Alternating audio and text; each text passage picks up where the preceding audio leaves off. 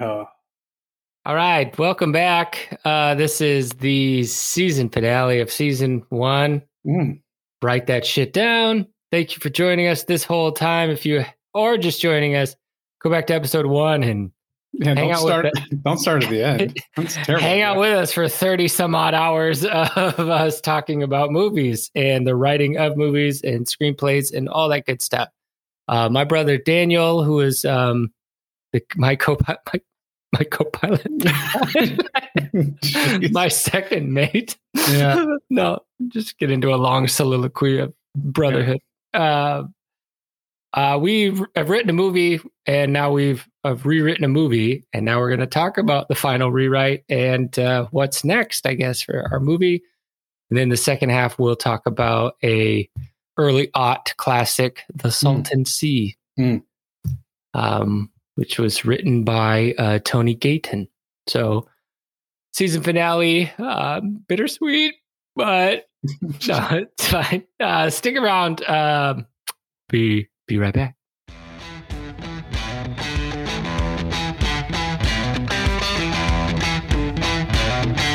Write that shit down. Write it down.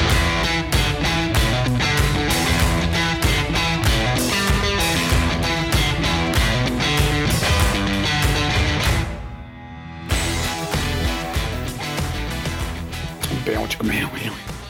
Dang it. All right. So the movie is written. Movie Hmm. has been rewritten. Movie is being finalized. Dan and I uh, met privately without you. we met before to just hammer out a long cut list of all the stuff we wanted to change. The big, big arcs. Um, a lot of stuff. A lot of, lot of things we're adjusting. Um, just looking at the top, the biggest one is that there is no longer a notebook It's too, too much of a paradox and an anomaly. How did it get there? What is the things? It's like, yeah especially with what we're going to do with um, jumping around the time arc even farther in like subsequent movies. Like it would just get way too way too convoluted. convoluted Yeah, and I don't want to do the whole like you know wave your hand kind of paradox. Oh, just move on with your lives. Like, eh. Yeah oh don't mind that giant gaping Yeah. hole in the Yeah. space-time continuum of that yeah so we killed the notebook um just tie up some loose ends before we left town no yeah, um, and um, and then the other big thing is us going through and just removing the six montages we had. I think that's a little verbose, a little overboard. I think it was Uh, six six too many. yeah, exactly. So we had an idea of not really making them montages, but showing the passage of time from like uh, a certain shot, a certain camera shot of it being stationary in a room and kind of the time is going as it's panning across the room. Mhm. So you see the time happening in that one area, which um, makes, if we're sticking with that, the montages we have now don't make any sense because it's like showing Sarah and Peter are extending their relationship. So it's hard to do that if they always are at the same restaurant or something, you know, or you know what I Yeah. mean, like or in their apartment. So I got to No, work. you could, you, yeah, we can have it the apartment thing, and then it shows them kind of coming and going, like sitting down and eating dinner at different times, and it's just anyway. There's ways to show it. or we just get rid of them and say what's the guts here, what's the most important piece, and then we just show that in another way that passes Yeah. time. Yeah, Um, and then the other other big idea that we came up with.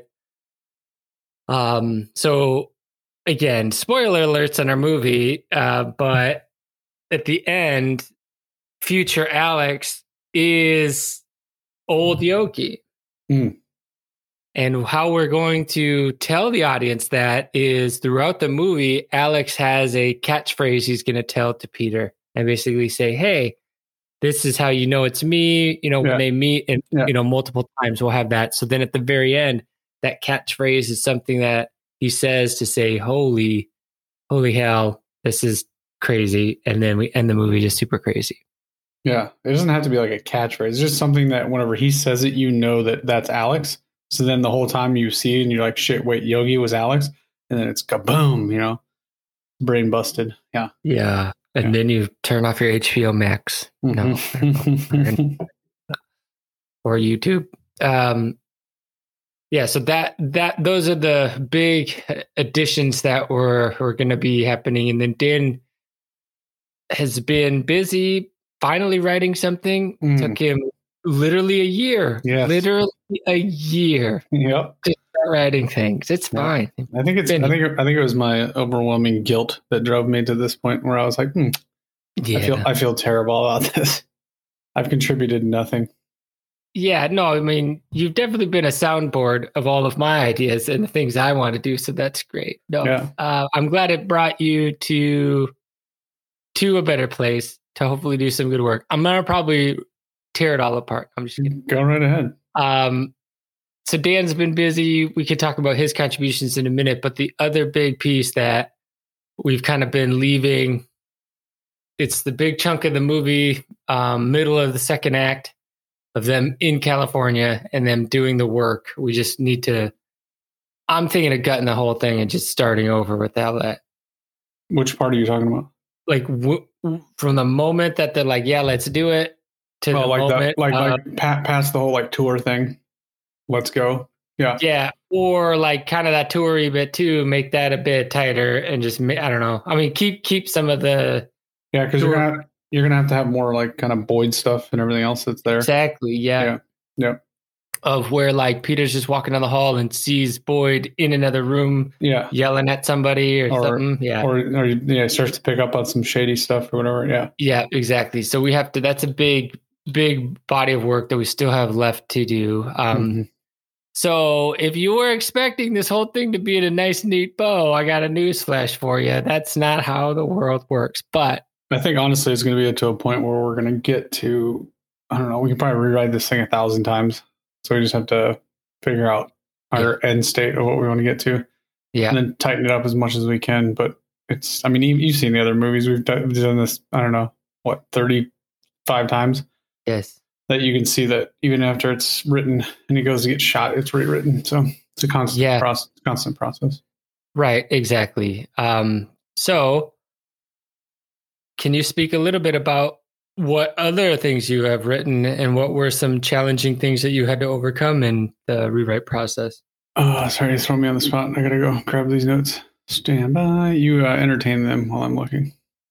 Tell them a joke. Uh, tell him a joke. Um, Continue the joke. do you know how much uh, new chimney cost? Uh, it's on the house. Uh, yeah. Uh, all right. Did I get the Dad Weekly? Uh, Okay. Yeah, I'm just kidding. There's a couple other ones I forgot already. Uh, all right, sweet. Let's. Oops. Analogy. Enhance. Enhance. Uh, what did the fish say when it ran into a wall? Uh, Damn. damn. How do you find Ronald McDonald at a nude beach? I don't know. He's the only one with sesame seed buns. yeah. Oh, All right. Okay. So, sweet. Uh, I started. I essentially left the like the first part all to you because you were you were talking about the whole California thing. I was like, all right, sounds like I was like he's got a good grasp on that. Turns out you don't, and you're No. garbage. I'm yeah, I'm flying blind on that, but I'm gonna take a hacksaw to it and we'll see what comes out. no, it's fine. Um, so uh, I started basically where Sarah's disappearance happens, uh, and then our whole thing was how does Peter get out of that place? Um, so I have it where we decided that Janice was going to just start coming in and start ganking people. Um, so she starts shooting every, the place up, and Peter escapes. Um, I have, um, I essentially wrote it to where Peter uh, got out, got chased by Janice. I wanted, I wanted Janice to be there, so that way she's the one that uh, ends up dying as well. Because the whole thing is like that they don't know what's going on with Peter, so she, they don't get any report back. So he basically escapes from there. Uh, they follow in a car behind them. He ends up getting shot uh, by them, and then that causes him to basically make a hard turn onto a switchback road. He starts speeding up the road, barely missing, weaving in and out of traffic. Uh, the other car gets run off the road essentially, and he continues. Uh, and now he knows that he's going to ditch the car because you know it was like the the Boyd car that Boyd gave them and stuff. So he's like he's got to get rid of that. I even have a thing where he takes his wallet and throws it out, just because you know he's basically being followed. then that that led to whole, all kinds of complications stuff later about you know how is he moving around, how's he getting stuff. So uh, anyway, he essentially uh, continues. He's bleeding out, but he gets away from the car and he continues walking. He now uh, essentially passes out, wakes up, and now this is the hospital scene where he's in the hospital. Uh, he's got the breathing tube in, and he basically says, "Hey, you know, where's my wife?" And then he realizes what's going on. Uh, they take the tube out. Nobody says anything to him, but then he realizes that he sees his he sees his chart. His chart basically says that he's on a custody hold. So, like, you know, he can't leave because the cops want to talk to him because you know he's a John Doe with a gunshot wound. They're very curious about what's going on. Mm-hmm. Um, this is the whole reason we had him as John Doe, so that way they couldn't find him because otherwise they just find him in the hospital and come after him and continue to do what they're going to do. Uh, he realizes this, um, basically takes the clothes from the guy next to him, um, except for he still has his pants because uh, he has to have the letter. So there's all these like little like things. As you start to rewrite this, you're like, there's all these things like that have to be in place. It's like start doing it, so it kind of gets sometimes it gets convoluted with. I have to go through four extra steps because I have to get to this point. Mhm. Uh, so then it's almost easier just to take out that original thing and then rewrite the piece. That's the part of like the rewrite, uh, kind of streamlining it and cutting it all back down. Uh, so anyway, he basically gets out of the hospital uh, before the cops can get there, uh, and he dips out. Uh, and he goes back to we have him go back to the lab. He sees that the lab has basically been demolished and being rebuilt. Goes back to the apartment. Apartment's been ransacked. Looks like nobody took anything. They were just you could tell they were looking for something. Uh, so then he goes back, starts grabbing a bunch of clothes and stuff, throws it into a bag, and then I have him go into the freezer and grab out a uh, thing of broccoli, like a frozen thing of broccoli, and he puts his hand in there, he pulls it out, it's like a wad of cash. And then I have him say something about, you know, she's always ready or something, whatever. So whenever you're writing in some California stuff, there's got to be like some kind of conversation that, you know, is like, hey, always be ready. You know, like she's always ready or something. He's not ready, or there's you know, it's all these little things that we can that'll just just basically connect the stories. Um, uh, but that she's always the one that's ready, and he's never prepared. She always has a plan for everything, uh, which you can easily uh, add in there. Okay, sweet. So now he's like, well, shit, I gotta. Uh, that letter that tells him basically essentially to call Beth. So he calls Beth uh, and tells her, uh, "Don't go anywhere. Stay low. You know, stay out of sight, kind of thing. I got to go to Minnesota first, and then I'm to go uh, come to Boston with you." So anyway, he goes back to Minnesota, uh, where he meets, finds Alex. They go over the whole discussion about what will happen. He kind of fills them in with everything else. Uh, this is another part where we put the little catchphrase that we were talking about, or like the sayings that way, just reiterations at the beginning at this point, and then at the end uh, will essentially be when he says it. Uh, then they decide that they go to Boston. All this is all pretty much what we'd already kind of written. Uh, it's just now inside this part with the Boston part, I had the part where it goes into Alex's background uh, that he was uh, essentially a special forces guy for a while. Did a couple tours, worked for some um, you know, three letter agency type people, uh, and then got out from there. Just mainly backgrounds that way. Whenever we have the uh, lab heist uh, thing, it makes more sense. It's just not out of the blue. Uh, so anyway, they get to Boston. Alex goes up to Beth's apartment, gets all the stuff, or basically gets the box or the uh, thing that, that Beth was holding, and then they escape. I think this one also has another run and gun shootout. That one, I'm gonna I'm, I'm gonna get rid of that one uh, because Like they don't gas station one. yeah, they don't need that. Uh, I don't think really. Uh, so I did add in a part where now he has the USB. So he has it, there was what was in the box. It was a USB, bunch of notes, and there's a key in there. Is that what you had? Uh, great I- question. I I, th- I, th- I think I think I read something about the key, so then I, it just kind of sparked me into just another smaller kind of scene. Um, so she leaves her note thing, and then he's like, "Well, most of the stuff's like encrypted, and you can't get into it." Uh, and then she leaves in the little video note thing that basically says uh, all the stuff, and she says, "You know, the whole like save me kind of thing." But I took that part out, so I added a um, "I'll never forget our first date," and it's like you have the key, and then I was all like, "What is she talking about?" And he doesn't understand. He's like, "What is she talking about? You have the key." And then that's when Alex reaches in the thing. He's like, "Oh, you mean this key?" And it's a safety deposit box. Um, and then he realizes she says, I'll never forget our first date. So he's like, I think I know where to go. So he pulls up to Veggie Galaxy. uh, which is where they were at for that first one. And in Boston, I'm assuming, did you look up Veggie Galaxy in Boston? Yeah, I did. Okay, so there's a bank directly across from there. So she has a safety deposit box, essentially, that she left him, and then that's what gives him the key uh, for that. And they start figuring it out. While that's happening, And then Alex is like, "Hey, you've uh, here's this guy." He's like, "Hey, is this your guy?" And it turns out that Boyd is now in Boston for some kind of benefit that's uh, in the area as well. So now this is whenever they go to confront Boyd. And for originally, we just had a Peter do it himself, and now Alex is going to be there essentially as a backup. I haven't written this part yet, but uh, he's going to confront him about that. He's going to bring up the new lab thing and just notice that you know the way that Boyd reacts to it, like oh, Peter knows more than he's saying, kind of thing. Uh, and then he, basically, uh, the security guys come in, and James is basically like, "Well, time to say bye," kind of thing. Uh, and then you know, basically tells these guys to take care of him, kind of get rid of him. Uh, so Peter fights off one of them for a little bit, uh, and then all of a sudden Alex comes kicking the door and beats the shit out of the guys, or you know, does whatever, takes care of the situation, and then they get out of there. And this is where they start heading back uh, to Chicago, and this is where I stopped writing because I was tired. Uh, but essentially, now he tells them, "Hey, there's a spot in Chicago. We have to find it." And he's like, "I got." It's like, I'll, "I'll get some guys on it." It's like it's a 14 hour drive. Like we'll meet them there, kind of thing and this is where we're going to do the heist scene. And I think um, I want to do it like we talked about uh, when we talked. Uh, is it is kind of concurrent, so we don't have to do like the whole like, hey, here's the plan, and then execute the plan. The plan and the, basically shot at the same time. So as they're discussing the plan, it's showing the plan and and, and actual action. Uh, just to kind of streamline that a little bit. But there's a lot of stuff, and then we discussed that once they get in there, this is where they find some kind of other atrocity that's been happening. And now Peter basically uh, video calls or something with Boyd, uh, tells him, if you go after my family or anything, the world's going to know what you are. Uh, and then they end up blowing up the lab because of that whole thing. Uh, and then getting back to Minnesota uh, after that. And that's as far as I've written. Nice. And what was the message you sent me a few days ago?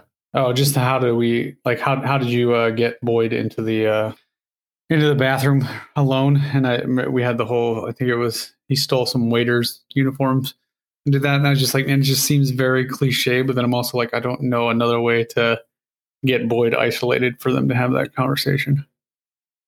Um, yeah, I was referring to your line. Writing is hard. Oh, that is also what I also said. I was like this because it's like I said, is it you just it's like pulling a fucking piece of thread, and all of a sudden the damn thing's like completely unraveled and you're like Shit. right because like that doesn't make any sense now that doesn't yeah make- you just start writing yourself into a corner you're like yeah Shit. no that's all all great work because those are you know some some pieces that just were not as sharp as they needed to be the question i have about that safety deposit box though mm-hmm. so she had to get back to boston to open that up somehow? no, no she already had it it was while they were in boston mm.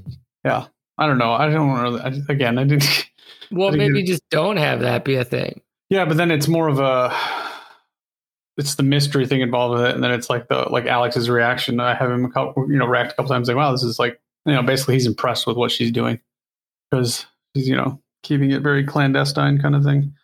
Um, but I mean, I guess I could take it out, but it's just it was just something to kind of drive the. It was the mystery piece of that, and then it's the whole. I don't know. Like I feel like there's too many. Like there needs to be kind of these smaller in between scenes that kind of connect all the dots and stuff. Mm-hmm. And I think that works. Yeah, I like your idea of the heist movie happening at the same time as they're planning it. So it's mm-hmm. not to prolong that. That's great. Nito Burrito. So we're gonna run through and finish this up.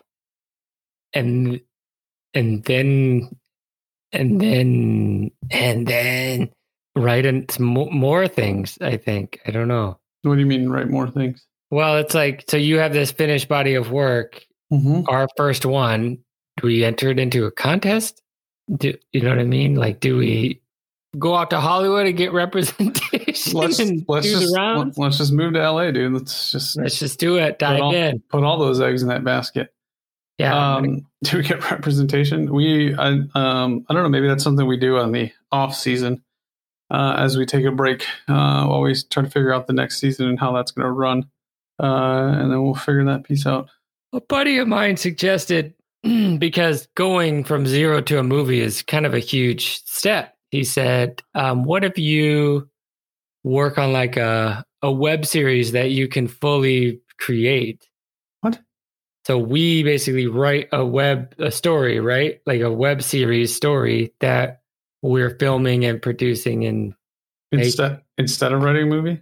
well in in parallel of writing these movies so then you have this underneath your belt of saying look at this thing we've created and we've written and it's really good What, like it- a, like a, like a like a mini like story kind of thing, like an anthology thing, or what? yeah yeah Okay. but it's like actually produced and you know i don't know just an idea Yeah, I mean, so you're saying instead of doing the movie? i'm saying to build some clout that we know what we're doing when we're writing things Yeah. so then it's like oh they i don't know or not or we just keep writing movies and we just figure it out Yeah. Okay Nailed it. Nailed it. Great. Well, I don't know because because this writing the movie is difficult, but it's done. Now the next phase is the even more challenging piece of like getting attention on it, getting people interested in it. I mean, I what I think mean? I think yeah, it's one of those like there's got to be like some kind of distribution thing or something. We can figure out how to get it in front of people if they want it or whatever. Uh, biggest thing is it has to be fucking perfect. You know what I mean? Like if somebody's reading it and they're like, "This is doesn't make sense. This is like whatever." So we're gonna have to polish it even more. And then while it's being there, it's continue to be polished uh, and everything else as well. So it's gonna take a little bit of time.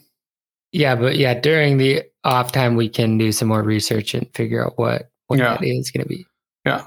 Uh, speaking of next season, do you want to do a preview for that or no? What did you have in mind? Well, I mean, just to talk about the movie that we were discussing. Oh, the next movie? yeah. Yeah, we could do a lead in for that. Sure. Mhm. Um, so the next movie we're going to do is a comedy movie, and I I don't even know how to explain it because we don't have a log line or anything. But uh, essentially, it's a story of a man because we only know how to write for men. It's for man, man. Oh my. Maybe I'll go on a retreat so I can channel my female persuasion. Feminine side. Yeah, feminine mystique. The feminine mystique. God damn, I was just thinking that. 10 things Uh, about. So good. R.I.P. Heath Ledger. Yeah. so it's a comedy movie about a man who is in a love I wouldn't say loveless marriage. Maybe. I don't know. We'll have to flesh out the characters. Well, okay. Yeah. You don't have to get into details. Just, so there's this guy named Robert. He's po- top uh, blood type O positive. yeah. Universal donor. Um, no, go ahead. Continue. This is inter- this is entertaining. so it's essentially, you know how You're doing great. You're doing great. She's doing great. You want me to do it? Well, no, I'm just trying to figure out how to explain it. So you have a list of celebrities you can have sex with. Okay, that's it. Everybody has this list of these six celebrities or whatever it is.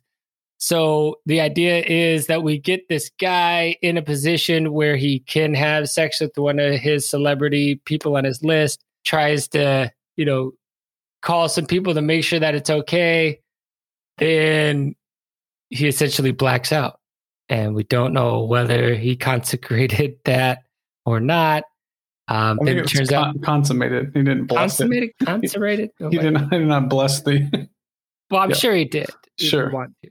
sure. Uh, and then it turns out that that celebrity gets pregnant, and um, you know, then hilarity ensues because the ex boyfriend is so mad or Well, so the whole point is that this woman is like a high profile, kind of like dramatic in the news, like the tabloids and stuff for all the kind of fuck up things she does. And not necessarily fuck up things, but like, you know, the just drama in her life and stuff. Uh, turns out her ex boyfriend is, I don't know, we're making some rocker or something or some other actor or something like that, maybe like an over the top actor or whatever. And now he's like obsessed with, you know, this guy as he finds out about it and this whole like trying to keep everything under wraps it's just I don't know. There's a lot more kind of involved with that, but it's kind of just character development piece of like uh, the guy is like I said, is in a marriage. He's in a, he's in a job that he thinks he likes. It's basically kind of office space ish, where you realize that it's not really what you wanted. You were just told that's what you want, and then that's when he starts to realize that you know. So at the end of it, he comes out of it like basically not married anymore and everything else, not in the job he was, but you know he's living a good life and it, it's a it was a good journey to go through. Is essentially what I'm trying to get at.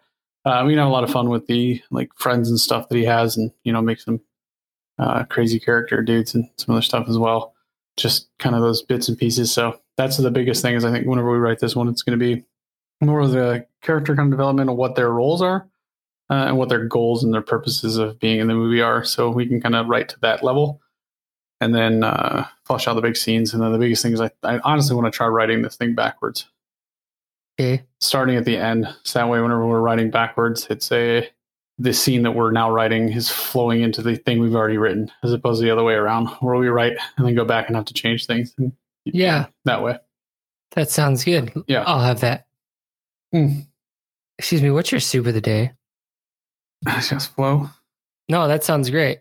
And two, it's like if, we get to this and we don't know if there's enough mustard on it, then we just scrap it. But I think there's something there to build out. I think it is too, but it's um and it's like you said, it'd be a shorter movie. It's not gonna be like a two hour long thing or whatever. And I mean you can include all kinds of like relationship stuff, like, you know, relationship stuff with his parents, maybe str- you know, struggle, strife, that kind of thing. It's more of a yeah, like I said, it's not like just hardcore comedy kind of thing. It's just I don't know. Just a just a good movie. Just Just a a, lovely romp. yes, a little romp. Cool. Yes, that'll be season two um, coming at you sometime in the future. Wouldn't say near, but the future. Um, we're gonna enjoy our lives for a while without all of you, um, hmm and we'll circle back around next time we're in town.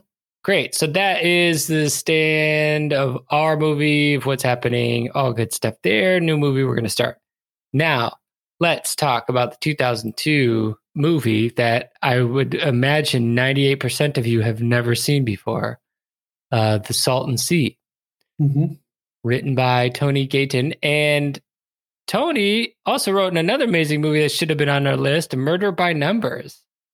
Oh, dude, Sandra Sandra Bullock. Bullock. Yeah. yeah, and that uh, heartthrob guy, I couldn't remember his name. Um, what is his name? I can't think, but uh, it's the two guys, right? And one of them's like a Yeah. pushover, and the other one's oh man, that is a good movie. Such a good movie. Oh, I haven't seen that in a Um, long time. So the movie's The Salton Sea follows uh, the arc of Tom Van Allen, trumpet player, goes deep undercover into the seedy uh, world of the meth addict and tries to hunt down his wife's killer. Mm.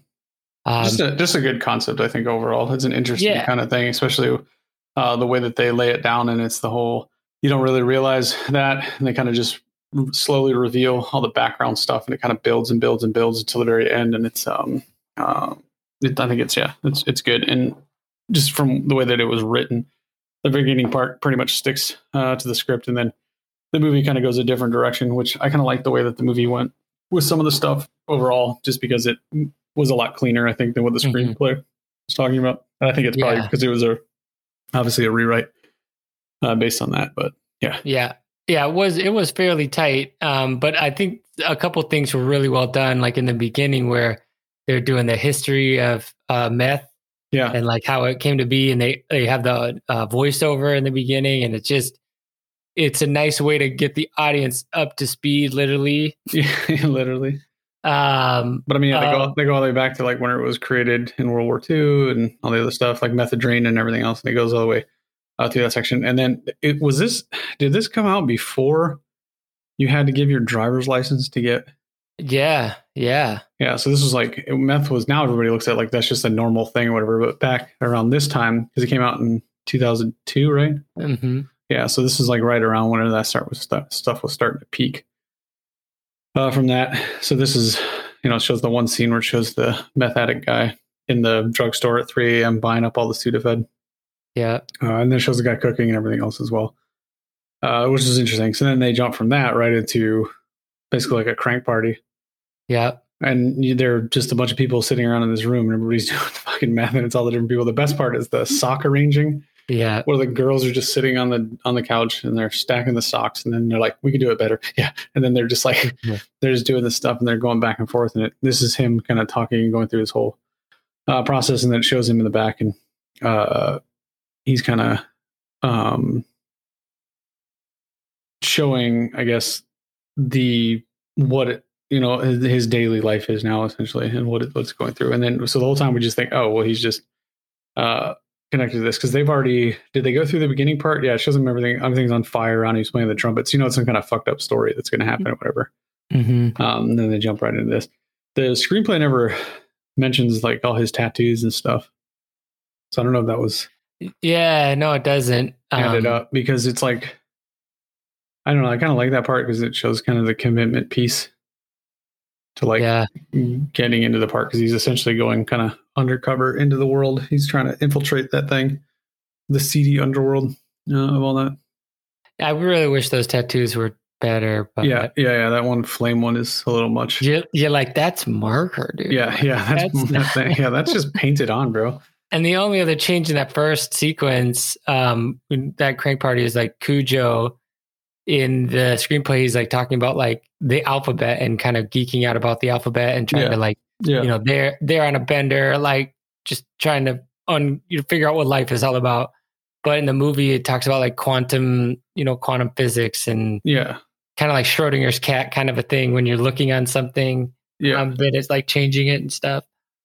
Um, but uh, yeah, there's a lot of stuff that like for the Cujo part for Adam Wahlberg or Adam um, Goldberg. Uh, that that I think he, he must I don't know if they rewrote it or he like ad libbed a bunch of stuff, but his stuff is always like different than what the screenplay was, which is fine. I think there's one part where he says that we're out of we're out of what we're out of We're out of we're out of drugs. drugs, and then the actual line in the movie is we're out of gack, and like Yeah. that that's like where he screams it like that's a I don't know, a really good line uh, from there. Um, Yeah. So once this is done, then we reveal that they walk outside and it's like twelve o'clock, but it's twelve o'clock in the day, and they open the Yeah. door and it's like the light blasts, and then you realize it's some stucco house in some suburbia area. Like you think you're like, oh, this is probably some downtown like, you know, I don't know, opium den kind of thing, but you're like, no, this is just literally right in suburbia. Yeah. Uh, from there, And then Danny, and we get to meet Jimmy, um, Peter This- Sarsgaard. Yeah. Oh my God. What a. This is right around the same time as Garden State as well, Uh-huh. which is another great movie. Yeah. Um, but uh, the screenplay does where it's Jimmy and Danny essentially meet at that party. Oh. Yeah. And I was like, I don't really like that. The movie has them already kind of being friends, and they're, you know, I think it kind of leads to more of a deeper thing as opposed to because later, whenever they talk about, oh, you're my best friend and everything, that makes more sense if they've already known each other before them just meeting at this party or whatever. So it also shows that this has been going on for a while, which I think is better. So I like the way that the movie did that. There's a line um, as they exit the place. They slink along like two albino rat vampires with sunglasses. yeah. what? Yeah. Yeah. Uh, and then this is now they're trying to figure out, uh, they're trying to go score uh, some more stuff. And then uh, Danny's looking for something a little bit bigger. Uh, and I think that's the whole point is like he's kind of using Jimmy to kind of bridge his way into the thing to get, uh, essentially, he's looking for a bigger fish. Uh, to string along essentially to to get that. And they they explain that in a little bit after this, but the first thing they do is they go meet uh, Bobby, uh, Bobby Ocean.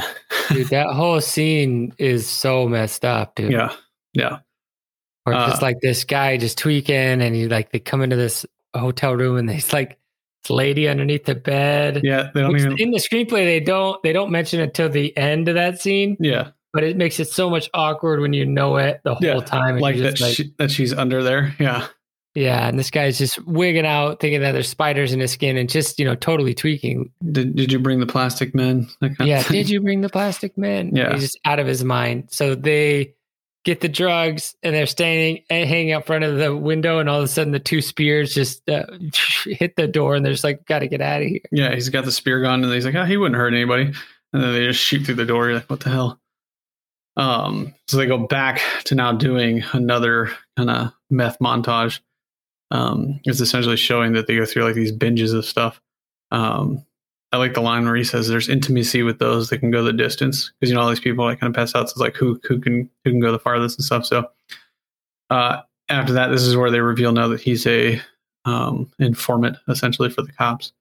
Mm-hmm. And now you're like, okay, that's kind of weird because again, we don't know what's really happened yet for many of this stuff. Uh, and this is like one of the best uh, parts where it kind of leads into this, where they ask about what was going on? As he kind of he now he he's ratting out Bobby to kind of give them another fish essentially. uh, to go after. Um, and he starts ratting him out, and they're like, "What'd you see?" And he starts talking about, "Oh, there's a Mossberg pump." So he's like, notices a shotgun, and it goes back, and it's like revealing all the details that Danny was noticing and picking up. Um, like he says that you know, uh, there's a couple, you know, there's drugs in there, there's guns, and then he said there's also a kid in there. And then the screenplay just has him notice like an Elmo doll and some other things the movie actually sees like he can see the little girl in the bathroom through the mirror. But we, none of this is revealed. Obviously, the scene. This is all just him like going back and like showing the thing. So it just it starts that whole like perception hook of like what he can notice and remember and all those things, uh, which is pretty cool. Uh-huh. Uh, and then uh, he ends up going back to his apartment. This is where Colette, his neighbor, who's like uh, his neighbor who's uh, got like an abusive boyfriend, essentially, is what he thinks. Um, and they don't really say it, but she's I think she's like a former tweaker, obviously some kind of drug addict or something, but recovering. But um, they don't really they don't really go into her background very much. I don't think. Um, and this is yeah. like in this this scene, this is when the pacing started to get a little different because that in the screenplay that didn't happen right away. Yeah, of us meeting this Colette person. Mm-hmm. Um, uh, there's a couple scenes like there's one scene where he takes off Danny Parker, so he like takes off all the rings, takes all the stuff, washes all the shit out of his hair, puts his like clothes back on, and then shows him as Tom Van Tom Van Allen. Uh, from there. And the other thing that this movie is like that haunting Seda that that is playing that song. Mm-hmm. It's just so it's so hollow and just haunting and it's just great. Yeah it's a good kind of touch to like an overtone kind of thing for the whole yeah. for the whole thing. Uh this is where now he's going to meet with uh, tanner and garcetti uh, after this and um uh, screenplay has him like in a park outside doing some stuff and they change it to a church. Not a big deal but then this is not where they reveal that he's basically been a ci for like the last year. Um and they're kind of stringing along on like a, a possession charge. Uh from before, and that's like this whole thing is like that he doesn't want to go to jail, so that's why he's informing and doing that stuff. Uh, they tell him that the um, that he rolled over on somebody at one point and ends up being one of the Mexicali cartel uh, guys. So they basically like, hey, you need to get lost. Uh, we don't know why this is a problem yet because he's like, well, I can't get lost because he still hasn't found uh, his wife's killers. They don't really reveal that yet. Um, but now he's like, well, I got to go get a gun, right? He's got to get mm-hmm getting them stuff. So he goes to this. The, I think the screenplay and the movie calls him just the kid's arms yeah, dealer. Yeah, yeah, arms yep. dealer.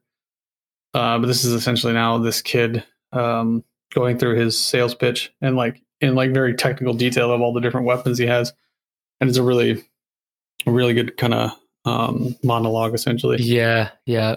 The screenplay is even more detailed. There's like two extra weapons that he doesn't actually describe, so it's like it would have been even a longer kind of thing. Yeah, and uh, then but in, just, in the screenplay, all... yeah, in the screenplay, this comes way later mm. um, than it does in the movie. So again, with the pacing stuff, but, but the the screenplay kind of describes it well too because it says you know it's just a very kind of like monotoned kind of uh, pitch. Like it's basically like a like you would if this guy walked up to your door and was like like door to door salesman kind of pitch thing. Uh, so I think that part's really I think that part's done very well, and then it also leads back to later uh, we come back to that same kid uh, to kind of show a little bit of kind of suspense uh, at the end uh, with that piece as well. Yeah.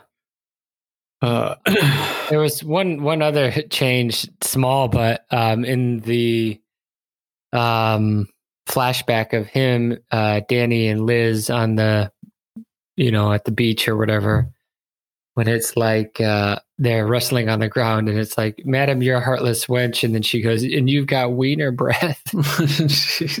and you're like, oh yeah. oh yeah. There's like, yeah, there's a lot of stuff that they took out between uh, him and, um, uh, what's her name? Liz? Yeah. Yeah. So it's like basically his wife. Um, no, Nancy is his wife's name. No, that's his mother-in-law. That's his mother-in-law. Okay, that's right. That's later. Um, so anyway, they, they, there's a lot of stuff that the screenplay leaves out, like um, that they were having a fight uh, beforehand and everything. All all that stuff is kind of left out. Uh, there's a bunch of other scenes like that, and I think it's because it. I think they do it. I think they show enough of it to where it's like you know they don't need to go into that much detail with them. uh, essentially keeping kind of more towards the present uh, with Mhm. that. Uh, so then we get introduced to Bubba, um, who's this uh, Chinese cowboy kind of guy. And now he's kind of the big, big kahuna. He's trying to set up the deal and everything. And then uh, he's got to basically now get a bigger hookup. Uh, so Jimmy introduces him uh, to Pooh Bear, uh, who's Vincent D'Onofrio, uh, which is essentially this guy who's done so much crank that his nose had to come off. So he's got a fake prosthetic nose that's in there. And the best part in this thing is whenever he breathes in and you just like that whistle Yeah, dude. whenever he's going, it's just those little subtle things. He, he like does like gasping breaths and stuff. So like Vincent D'Onofrio does a really good job Yeah. uh, with that part of it. Um, so we get to Pooh Bear's compound and they're shooting the little Zapruder film with the pigeons in the uh, limo, and they end up sh- filming it while they're like having all the shooters go, and it's I don't know, it's a pretty funny scene.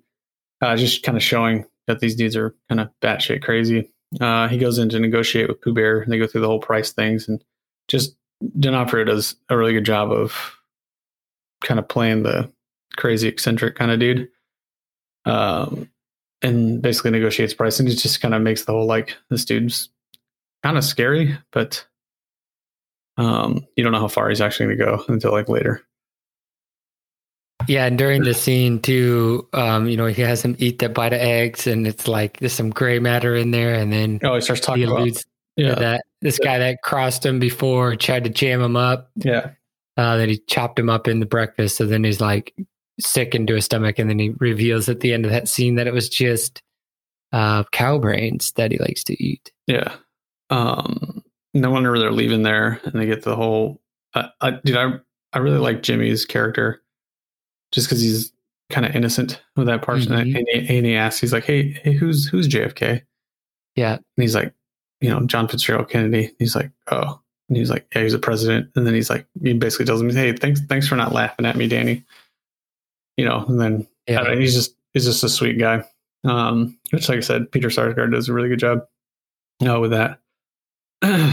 um, then we go uh, into the bar, and they, this is Cujo's big heist, uh, where they're talking about stealing the stool sample from Bob Hope for yeah, fucking reason. Um, which is I don't know, it's a funny part because it shows them kind of planning this whole thing, and that this is the same thing as like they do the plan while they're showing the execution. This is kind of how I would kind of not necessarily do it like this, but something similar to that for our movie. hmm hmm Uh, to get to the end, and he's like, "No, I'll pass." Basically, like I'm not gonna, I'm not gonna go steal this poop fruit with you. That's kind of weird, but yeah, um, um, yeah. So now he has to go back to. Uh, he's got to basically do like a small buy. Uh, he only wants ten thousand dollars because we get that again from Bubba. Uh, he's like, well, I, you know, I'm not going to give you, you know, two hundred fifty thousand uh, dollars for that. It's like I want to test this guy out and does a small buy. He's like, that's not what we talked about. And he's like, shit, this whole thing's kind of starting to unravel a little bit. Uh, this is where Tanner and Garcetti uh, confront uh, Danny. There's a lot of stuff that with with those guys that was like rewritten, Mm-hmm. uh, and then the screenplay at this point has it reveals that Bubba's listening to this whole thing. We don't really do that in the movie. We don't find out later, uh, but we find out eventually that Bubba is a federal agent. Uh, the screenplay reveals it a little bit earlier, uh, which I think the movie does a better job of that reveal uh, than what this was because the screenplay has it kind of the camera track up through a vent into a different uh, room or something wherever they're at, and then basically how they're listening uh, in on it. Uh, while this is going on, uh, Danny is essentially being followed. I think it's like a red BMW in the screenplay, but it ends up being a silver BMW. Um, turns out that it's Nancy's parents essentially looking for Liz's parents. Liz's parents. Sorry, yeah, um, Liz's parents, Nancy and uh, Vern. Um, this that there's a lot of stuff that was taken out from that. It's a very shortened scene in the movie. It's kind of a more elongated scene in the screenplay, uh, talking about all kinds of stuff. Uh, and then basically Danny rats him out and says, Hey, she's been driving around downtown. It's not, you know, it's not safe. And that's basically the end of it. I think the movie or the screenplay goes, there's a couple scenes with them uh, where it shows them and they kind of cut most of that stuff out. Um, now we get into the point where they're trying to set up the bigger deal, but now it's like Pooh Bear's getting a little suspicious with some of that stuff. This is where we had like the the badger in the cage Mm-hmm. um, kind of thing. Uh, puts uh, makes Danny basically pull down his pants and put his junk in this cage while he's trying to like um, interrogate him to figure out what's going on because he doesn't trust him. He ends up ratting out Big Bill. Um, then Big Bill ends up getting fed to the badger uh, as well later, and this is while they're kind of talking in the kitchen. And this is the time whenever Danny's essentially prepping the the spot and he's taping the gun underneath the bottom of the uh, the table, which comes to comes into play later uh, from that. Uh, there's uh, some other scenes with Colette that happen after this as well that the screenplay left out or the movie left out, um, and it's kind of a weird kind of thing because it's more stuff that goes happens between Danny and Colette.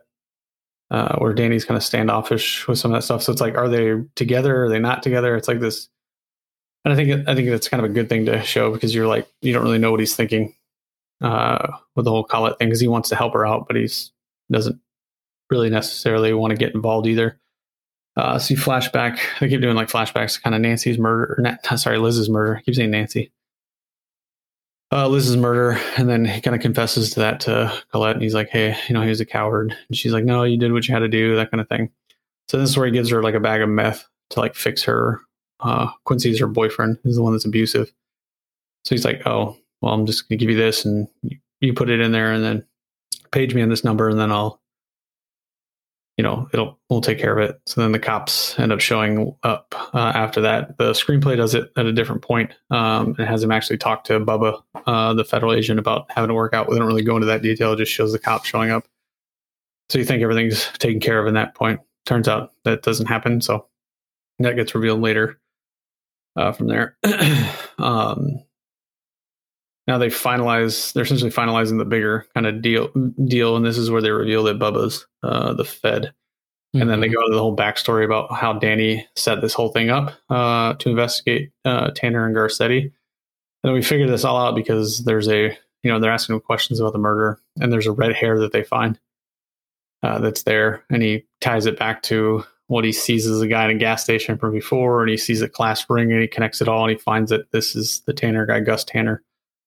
But he doesn't want to go after Gus because now he has to figure out if Garcetti's involved. So that's why he basically becomes uh, Danny Parker. So he goes through that that whole deal. My question is, why didn't they just run the DNA on that hair? Well, he that that cop's DNA wouldn't have been in the system. I don't know. I mean, maybe that wouldn't have been. I guess. Yeah. And it was like 2000 something. So it wasn't like, I don't know. I don't know. Anyway. But yeah, so Danny gets thrust into that life of it just shows a scene of him crashing into their car as they're on a stakeout and they're like, what the fuck? And then basically just gets into their world. And it's, you could see that he was the mastermind of this whole thing the whole time. And whenever he was tweaking or in that world, he was still in control of it and still aware of everything that was happening. Yep. Yep and then uh, that's the so this then the screenplay has him go. Um, this the movie does the same thing, but he kind of gives ten thousand dollars to Jimmy uh, to be like, hey, you don't you don't need I don't want you to go kind of thing.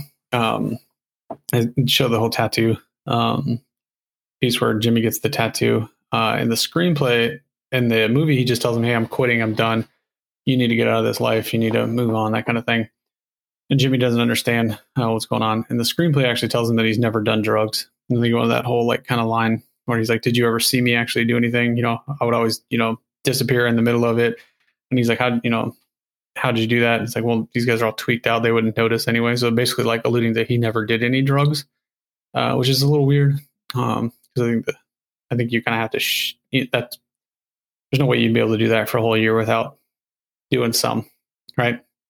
And I guess the movie doesn't really go into that detail either. So it's kind of maybe he did, maybe he didn't uh, for that stuff. So now the big final deal uh, is happening. Um, uh, so he ends up asking Jimmy for a favor. We don't know what that favor is yet.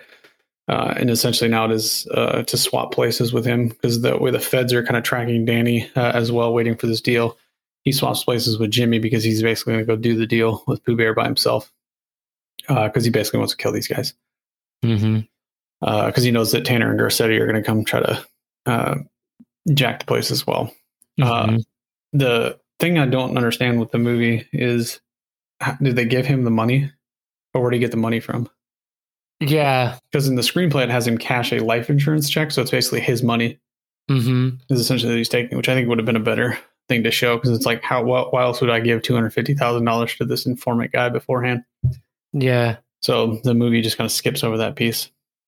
Uh, so anyway, he brings the money uh, in there, and um, Pooh Bear's essentially gonna just kill him and take the money. Is essentially what happens. He recognizes that he's about to get shot, uh, ducks out of the way, grabs the ta- gun underneath the table, and just starts firing. And this is where er, everything kind of goes off the rails a little bit. He gets shot. Uh, they reveal that he's got a bulletproof vest on. So uh, after that, everybody looks like they're dead essentially and then Tanner and Garcetti come in. They end up killing Pooh Bear. And now we're kind of flashing back in between whenever Danny's kind of on the ground between that and uh, Liz's murder, kind of connecting those two points. Um, and then now he is essentially there, uh, shoots uh, Garcetti, and then uh, confronts Tanner. And he asks him, you know, it's like, hey, would you crawl out? Would you die with her? That kind of thing. and he's like, what would you do? And Tanner's basically like, you know, takes his knife out, stabs him, and he's like, I'd fight. He grabs the gun from him and he points it at him. And this is where we flash back to uh, the arms dealer kid thing, kind of having the whole like, it's an eight round capacity magazine. He's like, or did I say nine?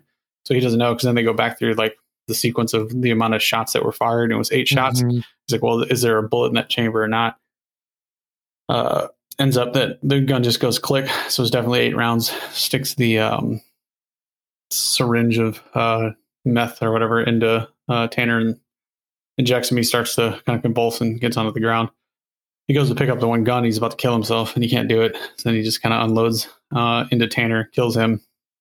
And then he goes back to uh, his apartment. And I don't, is he, I don't know if he's like there and trying to just grab all his shit and get out of there or whatever it happens to be. In any case, door comes busting in and it's Quincy and Colette and how Quincy shoots him uh, and has him basically like, hey, you shouldn't have fucked with the Mexicali cartel. So that's the kind of connection back to that point. So he ends up taking getting shot in the gut uh, from there. Uh, the whole place is on fire, and this is like how we kind of link back into the first scene where he's playing the trumpet and you know everything's on fire around him. Kind of part kind of makes sense.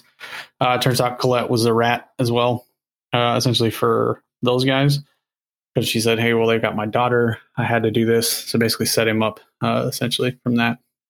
Uh, so we've because we find out that later she didn't actually put the meth uh, in the apartment, so Quincy never actually ends up getting arrested Mhm. uh, from there.